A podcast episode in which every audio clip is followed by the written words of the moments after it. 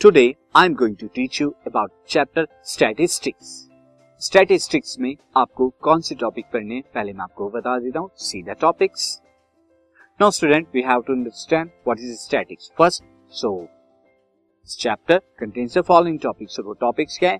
Mean आपको निकालना है. और मीन कैसे डाटा का निकालना है? आपको मीन निकालना है ग्रुप डाटा का बाय यूजिंग थ्री मेथड से हम निकालेंगे डायरेक्ट मेथड से एज्यूम मीन मेथड से एंड स्टेप डेविएशन तो मीन हमने क्लास नाइन्थ में भी निकाला था बट यहाँ पर जो है, हम कैसे निकालेंगे? क्लास डाटा का मीन निकालेंगे थ्री मेथड से। Mean method direct method and step deviation now student next जो हम पढ़ेंगे, वो पढ़ेंगे मीडियन एंड ये मीडियन भी हम क्या करेंगे? ग्रुप डाटा के लिए पढ़ेंगे। And next to next student हम पढ़ेंगे मोड और मोड भी हम क्या पढ़ेंगे? ग्रुप डाटा के तो आप यहाँ पर देख रहे हैं, ये मीन मीडियन एंड मोड जो आप पढ़ रहे हैं, वो ग्रुप डाटा के लिए जो है स्टडी कर रहे हैं। नाउ स्टूडेंट लास्ट में हम जो पढ़ेंगे, वो graphical representation of cumulative frequency distribution और जिसे हम ऑजाइव्स भी कहते हैं।